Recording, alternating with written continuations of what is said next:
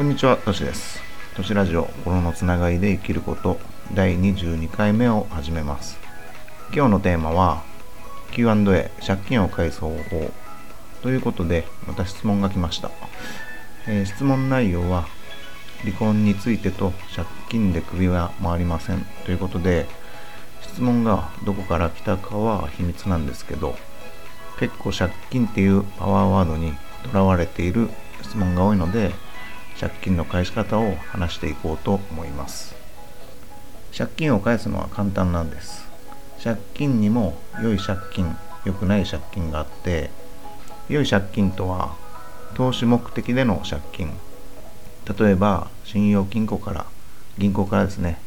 実績を作るための借り入れなんかで運転資金として借りるのではなくて信用を積み立てるために借りる。借金も返せば返すほどその信用金庫から信用されるわけでこういった投資目的での借金はいいと思います。反対に良くない借金はリターンのない浪費です。例えば見栄のための買い物とか短期的欲求を満たすためのお金の使いとかね。人間だから欲求はあるので仕方ない部分もあるんでそれは1日に稼ぐ金額の5%ぐらいで美味しいものを食べるとかね。そうすれば浪費もなく自分も満たせると思います。もしその5%じゃ私は不満よ。っていうのなら1日に稼ぐ金額を上げてあげればそれも自動的に上がるっていうことです。じゃあなんで浪費しちゃうの？ってことも深掘りしていくとまたリアルになって面白いんですけどそれしちゃうと話がどんどんずれていくのでまたの機会に話せればと思います。まず借金の前にそもそもお金とはっ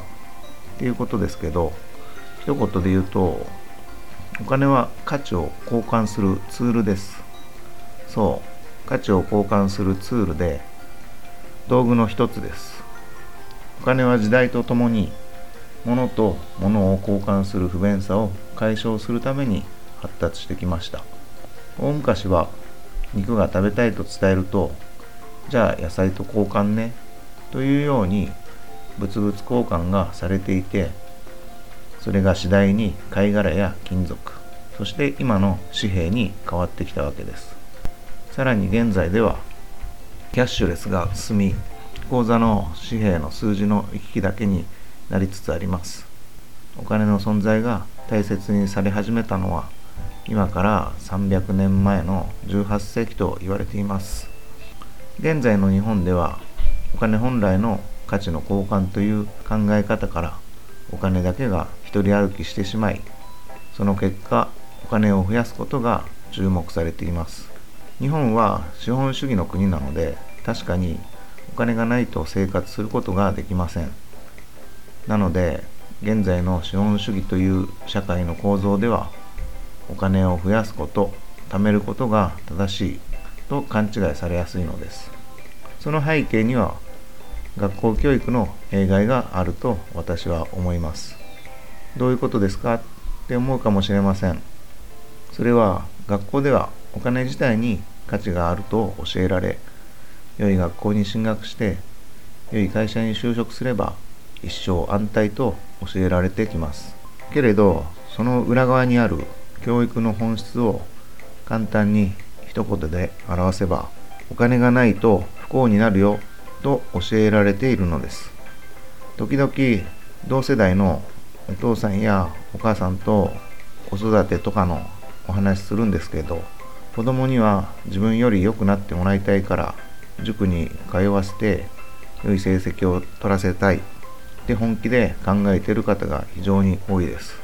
子供に自分ができなかった責任を押し付けているみたいで違和感を感じるんですけど親もね今から、うん、今日からでも勉強するってことって可能で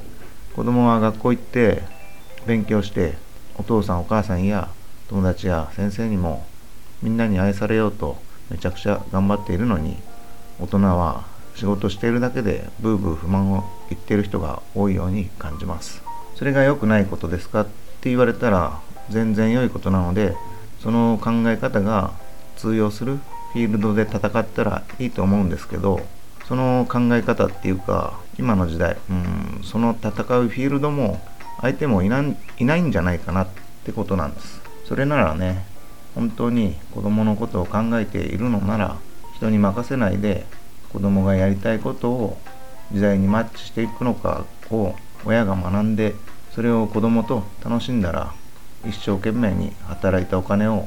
守ろうとしたり貯めようとしたりしてお金を使う時は値札を気にして痛みを感じないで使うことができると思うんです。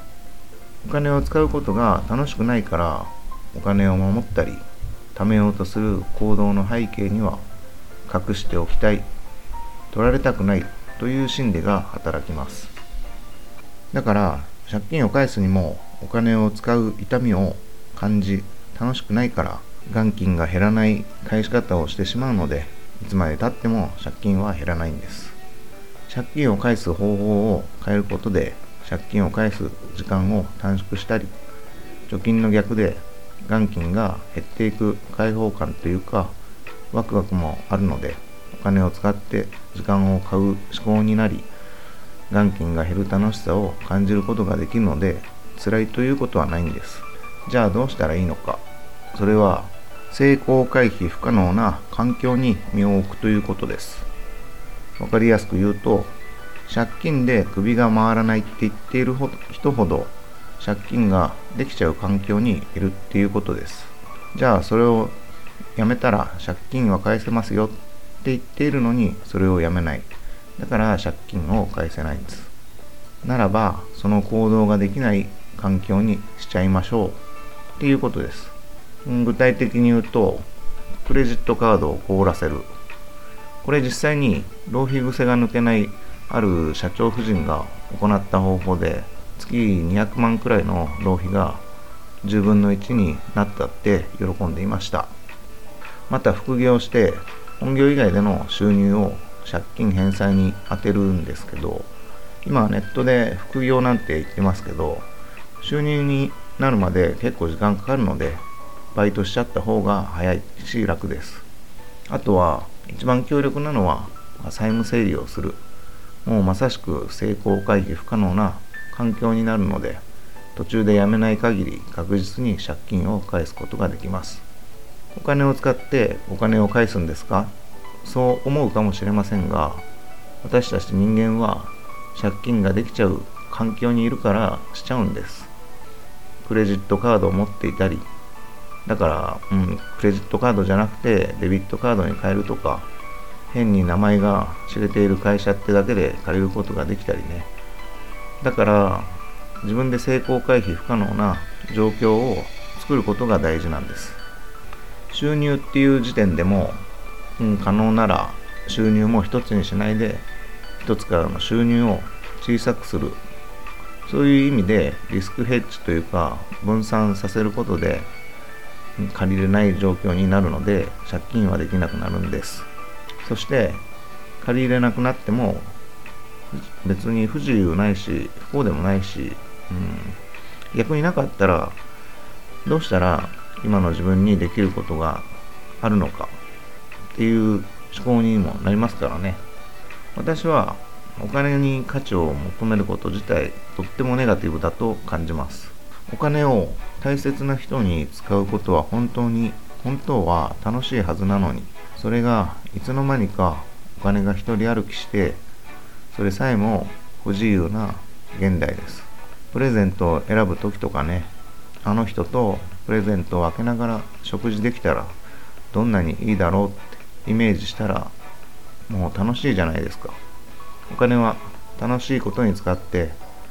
喜びを分かち合う道具なんですからフォーカスポイントをぶれないように気をつけたいとこの質問を聞いてそう感じました。じゃあその中で今私にできることって考えたら今回の放送になったというお話でした。またあなたのお役に立てたならば大切な方に紹介してくださると嬉しいです。ご紹介の際に内容を引用されても問題ありません。そしてぜひ感想や質問をお送りください。あなたの感想お待ちしています。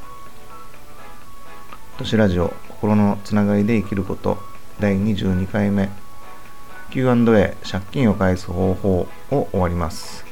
最後までお聴きいただき本当にありがとうございました。